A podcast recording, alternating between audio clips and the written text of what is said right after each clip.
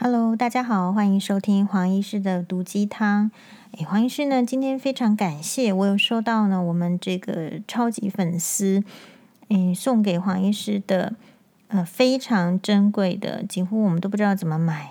这个玄彬的签名照，还有就是钟汉良跟这个张钧甯在《最美的时光》里面的剧照。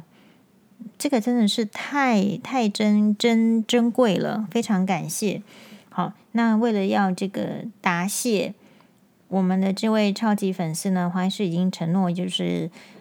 可以帮他做一辈子的这个免费的眼科咨询哈。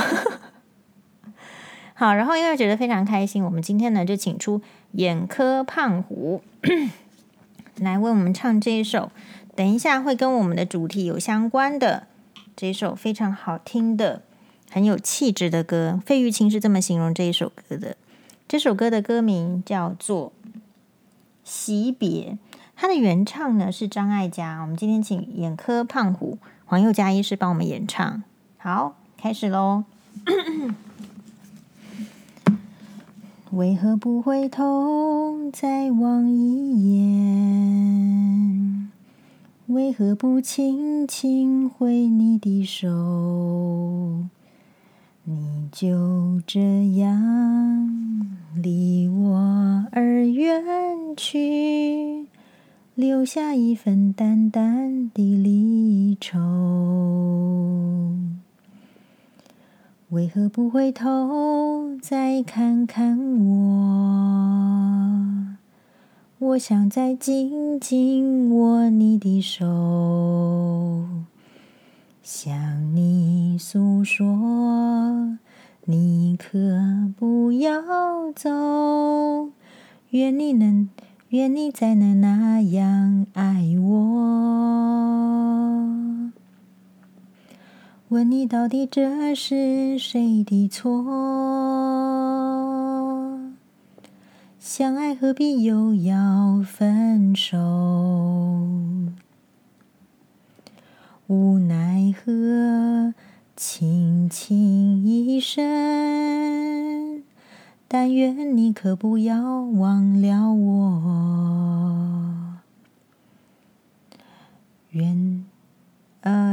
这首歌呢，就是大家要去听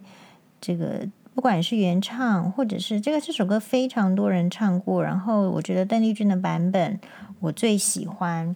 好，那我们今天就是要回答两个这个网友的提问。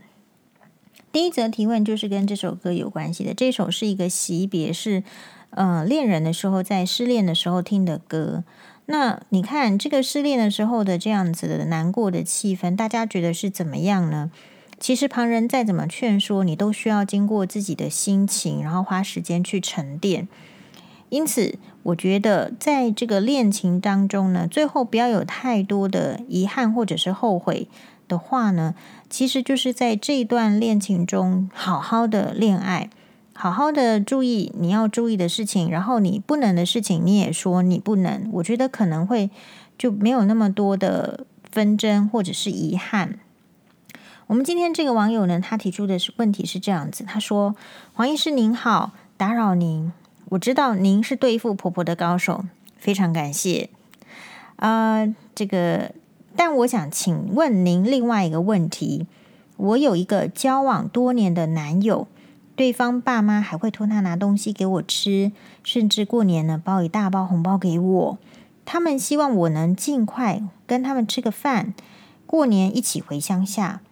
但我因为童年父母离婚，被亲戚欺负的关系，不知道怎么样跟长辈相处以及应对，所以我一直迟迟不敢面对他们。初次跟对方家长见面，有什么建议？就是说，因为我会紧张，怎么样给人家好印象呢？初次到乡下跟大家庭见面，又要注意什么呢？希望黄医师能看到我的讯息。这个问题呢，这个身边一直没有人可以解答，困扰我很久了，谢谢黄医师。好，黄医师这个在他发问的4分钟之后就已经跟他说没问题，那我们就今天 podcast 回复，然后再传连接给他。是这样子的，就是说交往很多年，可是还没有见过父母。那么现在呢，对方的父母知道交往很多年，然后所以想要这个见面，或者是安排见面。这个跟对方家长见面要注意什么事情呢？黄医师呢也可以给一点建议。首先呢，第一个是说，也不见得是你自己的关系，就是说，因为是童年父母离婚被亲戚欺负，所以不知道怎么相处，所以才迟迟没有面对。有时候我觉得，其实你的年纪看起来是很轻，然后交往的时候，没有人规定是一定要早见面，或者是一定是要晚见面。总之，时机成熟的时候，或者是说真心有想要组一个家庭的时候，才要见面嘛。如果只是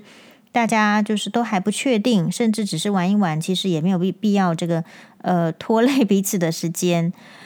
所以如果说你第一个先自问说，你现在交往很多年，因为每个人对交往很多年的对象另外一半抱持的心思，真的是要诚挚的问自己才知道。如果说你诚挚的问自己，自己内心是想要跟这个人持续再进一步，甚至有步入家庭的可能的话，当然是要去见他的父母。那么我想你是想要去的，只是说因为你自己以前呢跟这个家庭长辈的这个相处并不是那么的顺利，那个所以造成你有一点点压力，会紧张说到底怎么样人家才会对我有好印象呢？首先我想要说明的是说，每一个人就是对于这个你说有人是一见钟情，可是有人就是一看到他就讨厌。其实这个世界上呢，所谓的第一印象跟后来相处累积的感觉是不太一样的。但是我赞成就是你拿出这个谨慎，或者是说比较积极的思考的态度去面对，怎么样拿出你的第一印象。就好像是说，你如果在乎这个人，在乎这个家庭对你的这个想法，你当然是要注意第一印象啊。就像你去求职，你如果希望拿到这个工作，你的这个面试官的第一印象也是非常的重要。所以黄医师先在这边恭喜你，你有这样子的心呢，你第一步已经就是成功了，而且这个成功呢，其实已经达到就是至少50%是成功了，因为你有心，然后想要就是表现出你好的那一面。那现在问题来了，就是说，到底年轻人怎么样在长辈面前表现好的那一面？特别是你说要回乡下，然后跟他的大家庭见面。我自己认为就是说，如果是在比较乡下的，我们不知道你这个地点，我认为在比较乡下的地方呢，除非他们都有收看新闻，不然的话观念不见得会非常的开放。有时候呢，还是会就是有坚守自己的传统。这个是在一个乡下，不是说不好，但是是在一个比较传统、封闭，然后比较与世无争的地方，他不太需要去有思想上的进步，或者是一个另外一种想法，他的生活就过得挺安乐的嘛，对不对？所以第一个是说，不用太紧张，这个对方的乡下的地方可能会有很多的禁忌，或者是很多的美感。我觉得乡下有一个好处是，其实他们可能更淳朴，可能更愿意看到你真诚的内心的部分，所以你的外表的部分呢，我觉得也是以淳朴为重。就是说我不知道你的穿着，但是如果说是去见长辈的话，原则上头发的颜色我们就不管了，因为现在到你要什么颜色，这个都是你的自由，因为你知道怎么样配你自己是最好的。但黄医师建议就是淡妆，然后不要擦眼影。说真的，就是以黄医师做眼科医师的立场来讲，虽然眼影呢有加分，但是如果你去的地方是乡下，他们并不习惯看他周遭的女生有眼影的话，并不是反对眼影，而是那个不习惯的感觉会让他胡思乱想，或是让他一时之间没有办法接受。这个是你可以避免的。你第一次去不用擦眼影，你可以第二次、第三次，你如果真的喜欢擦，你再擦。第一次我觉得是不需要的，但是呢，还是要好的气色，所以你要刷腮红也是可以，要上底妆都非常棒。在乡下地方呢，一定也是要注意防晒哦。如果是在比较中南部地区，就是防晒一定要做好。然后你可以涂这个口红的，因为我一直认为就是如果你不画眼影，那么口红就是必须，只是说不要选那种大这个血盆大口的那种非常红的颜色，也许是比较这个 pink 啊，或者是说偏橘色系，看你自己的这个色调来决定。然后看起来这个干干净净的女生，通常就是会受大家喜欢咯。所以你的衣服呢，就是选干干净净的。那我觉得第一次跟家长碰面的话，不管你的身材再怎么好，你都不要穿露肩或者是露胸或者是这个露屁股的牛仔裤。好，就说基本上呢，就是你尽量走这个比较沉闷的路线。但是沉闷，为什么希望你走沉闷的路线呢？因为不希望这些人因为外表而失焦。就说你如果今天是去露乳沟，那大家就失焦了；去露肩膀，我觉得大家也有可能失焦；去露大腿，我觉得大家也失焦了。我觉得第一次见面最好的重点应该是让他们想要认识你这个人的想法，那这样子你们的讨论内容才有可能往价值观、往想法那个部分去讨论。那外表有时候会给人家一个偏见，所以在你能够真诚的跟对方讨论思想或是你的价值观的时候，不要让其他的一些问题造成对方偏见的可能。我们在面试的时候也是这样子，我平常也许要穿牛仔裤啦，或者是穿短裙，这都没关系。但是第一，如果你真的要拿到这个工作，你不需要造成面试官对你的偏见。所以我们的揣摩上意是这样子，并不是说要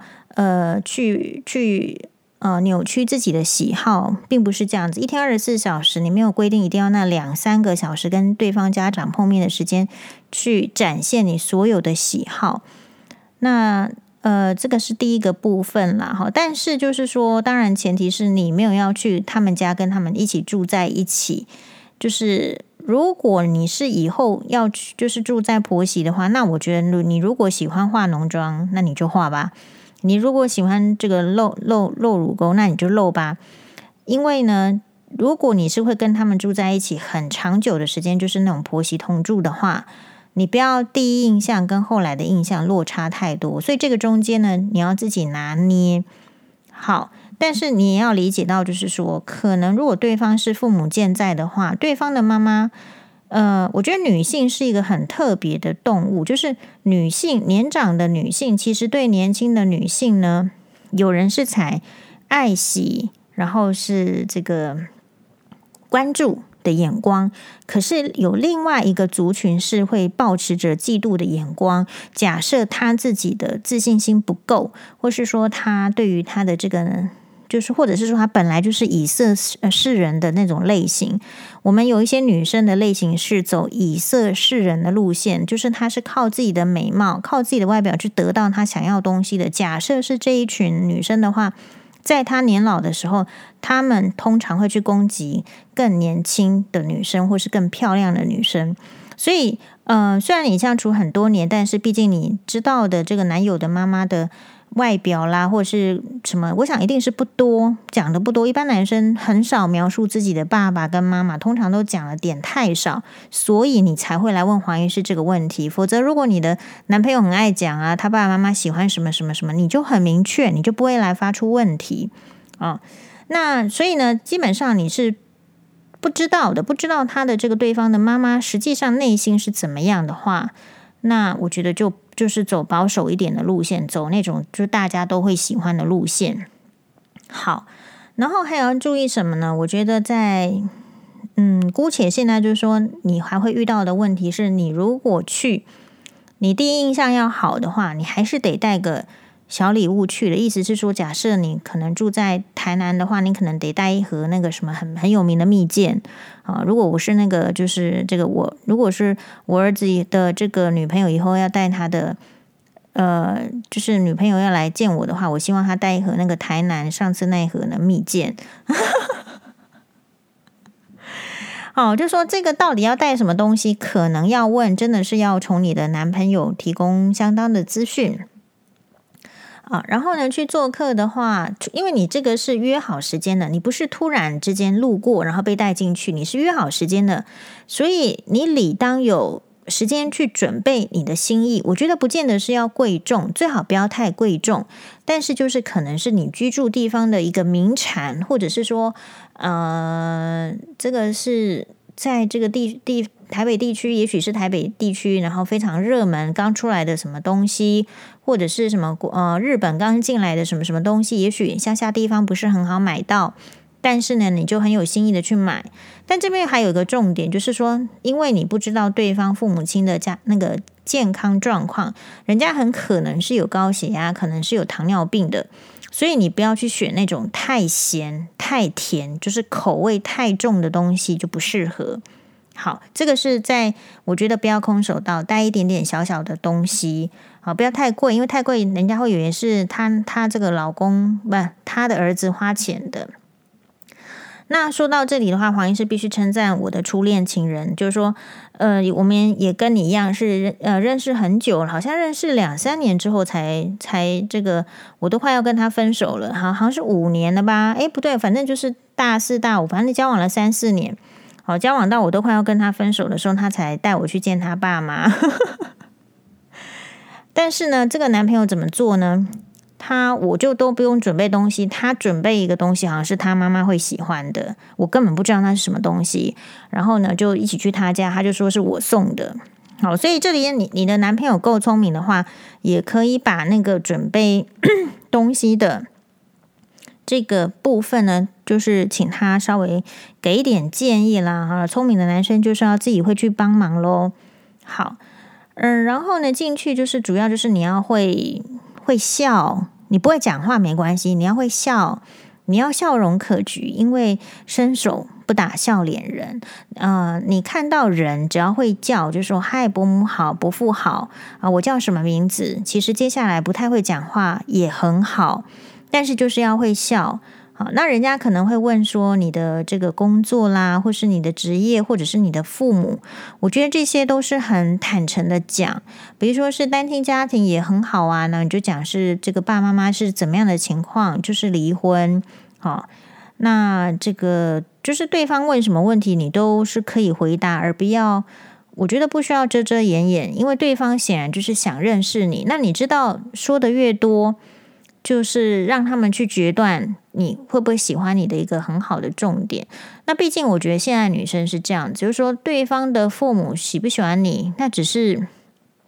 你婚姻中的一个环节，如果喜欢当然是好，可是我们知道有很多喜欢的后来也变成不喜欢，比如说像黄医师是一个血淋淋的例子。好，我可是一进去我前婆婆就很喜欢我呢，对不对？一直谈白内障，呵呵，可是后来呢只要不听她的话她就不喜欢。所以其实这个第一印象的喜欢跟不喜欢呢，就是你到底要做到多少程度，其实是随你的意，你开心就好。像黄医师的话就是做自己，就是说那个时候呢我并没有特意要讨好人家，而是我对于长辈就是会有那样子的应对。所以你不用担心你会紧张，或者说你不会讲话，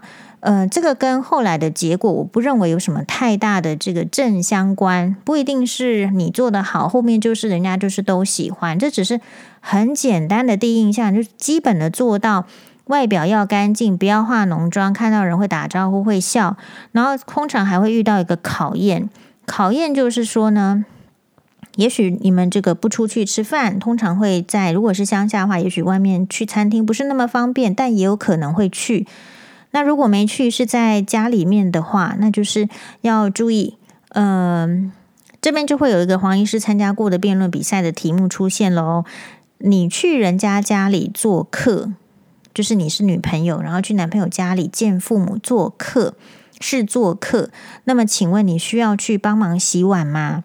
黄医师个人的建议是，我们就没有帮忙洗碗，但是我们可以帮忙摆碗盘，我们可以出声说你需不需要我帮忙，但是通常呢正当的家庭应该是不会去指使你做什么事情。所以这件事情是互相彼此考验的时刻，如果对方是一个期待你要帮忙洗碗的人，这个时候你就会就是好好的把这个碗盘呢，你就是把你这个饭碗把它弄破，这样子人家就不要。因为那表示他们非常的传统，然后比较不尊重女生。好，这个黄医师的那一集辩论节目，欢迎可以收看一下，是超级变变变，节目现在是没有，因为它本来就是一个过渡档期的节目。那我们会在里面辩论，这个里面有很多的省思，你可以去想。那黄医师是觉得就是说，我就是一个会帮忙的人。那我帮忙的理由是因为我觉得我去人家家里，虽然说我是客人，虽然我也带礼物了，但是在我的能力范围之内，假设你需要我帮忙，我是可以帮忙你的。但我是这样子对自我的要求。好，那当然现代的女生可能会说，就是在那边坐着看电视。这个我就觉得要。就是说看每一个家长他的喜欢或不喜欢。如果你今天问我说，假设以后我儿子带他的女朋友回家，然后说要跟我碰面，结果我在里面煮饭煮得很累，然后呢这个女生只会在外面看电视然后喝茶聊天的话，我会觉得也许第一次还 OK， 但是如果第二次第三次还都是这样，我可能会觉得这个女生其实是不太懂事的。所以你自己决定你要做比较懂事的女生，比较体贴的女生，还是说你还是把这个女生自我的权利摆在最前面？但我要讲的是，如果女生 always 把自己的权利摆在最前面的话，其实就不要踏进婚姻，因为婚姻呢是一种就是互相的磨合，是一种传统跟现代的磨合。我们很难，这黄医师还在努力，但是呢，我们很难一天之内让所有的男生都可以理解到我们女生的需求，所以我们只能够亦步亦趋，就是在尊重男生的需求下，然后我们说我们可以做到的，然后我们说我们做不到的，大概没有办法每一样都是就是完全以自己为优先。所以这边就有一个我觉得比较我的观念，就是所以你要去划分什么是你可以接受的，什么是你一定是不能接受的。你只要对自己来讲有一个明确的标准跟目标在那边，你以后就不会因为做太多而觉得怨恨。这一点我觉得在不破坏婚姻关系或是未来的关系里面相当的重要。好，所以你记得里面就是嘴甜，比如说看到这个伯父就称赞他说，他讲话呢就是很风趣，不要称赞帅啊。伯父的话就称赞他讲话很风趣啊，就是很想要听他讲话，因为男人都是这样，老男人特别是老男人特别喜欢，就是其实肚子里没内容，可是人家表现了一副想要听的样子。好，那如果是对这个婆婆的话，未来的婆婆或者说男朋友的妈妈，其实就是表现就是说，你就是我会觉得就是这。你可能要稍微赞扬一下他做的菜，好，赞扬他做的菜。当然，你可能本身就食量小，吃不了多少的时候，或者说这样菜真的是很难吃，那你就说对不起，我因为这个食量真的本来就比较小，所以我吃不下，或者说我吃不完。这个吃不完就不要硬撑，不需要硬塞，让自己不愉快。但是呢，可以有比较漂亮的说法。那这个跟这个。我觉得跟对方的这个男生的妈妈可以聊的话题呢，也蛮重要的。假设是第一次的话，因为你的目标是要留下好印象，我觉得你可以稍微称赞一下你的男朋友，然后把这个称赞呢归功给这个妈妈，就说：“哎，我发现我为什么会跟他在一起呢？因为是他跟其他的男生其实有一个很大的不同的，不是说他比较有钱或是怎么样，也许是。”他待人是比较仔细的，或者是他待人比较诚恳的，或者是说，他其实很淳朴、很老实，都没有沾染这个习性等等，就是把这个你就是一石二鸟啦，就是又称赞了男朋友，然后又把这个男朋友的这个好归功于这个未来的婆婆。好，听到在这里的话，大家都觉得黄医师是一个狠角色，对吧？真的就是说，可能第一次碰面，就是你一定会担心，就是说到底你在对方的家长面前，到底是刻画下了什么印象？我觉得是这样，只要你注意这几点，做过去，就像是过个水，就像是青菜稍微穿烫一下，就好了。这个菜肯定是脆是好吃的，不要 over， 不要做太多。第一次碰面不要做太多，不要让人家觉得说你是不是巴巴的想要嫁或者是怎么样，我就不要做太多。但是做到黄医师刚刚讲的，我觉得就很棒了。好，希望这个网友呢，如果你还有任何的疑问，比如说不要穿太高跟的鞋啊，就是说裙子到底要到膝盖呢，还是怎么样？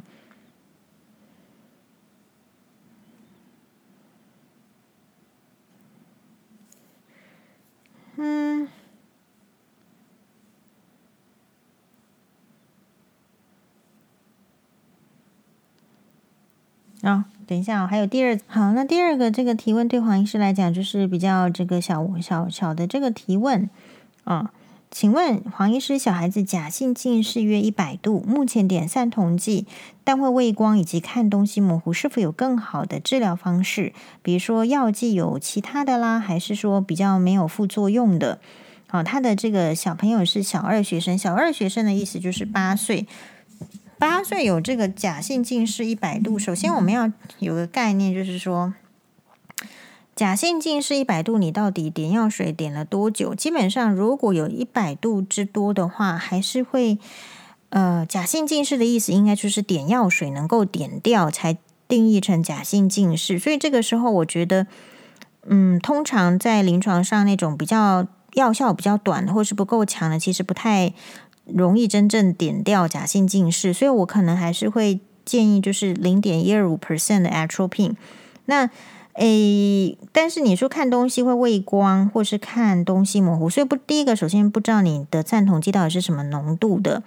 因为呢可能有人就是用到 0.3 甚至 0.5 的，那基本上 0.3 的阿托品就是 Atropine， 0.5 的这种畏光呢都会比较厉害。不过说实在，这个到底会不会畏光或是什么副作用，比如说看近距离的东西是看书什么倒不清楚的话，我觉得点药的时间也很重要。比如说阿托品，它的这个作用时间可能可以长达8个小时，也许你晚上9点你就要点了，你太晚睡觉太晚点可能也会比较畏光。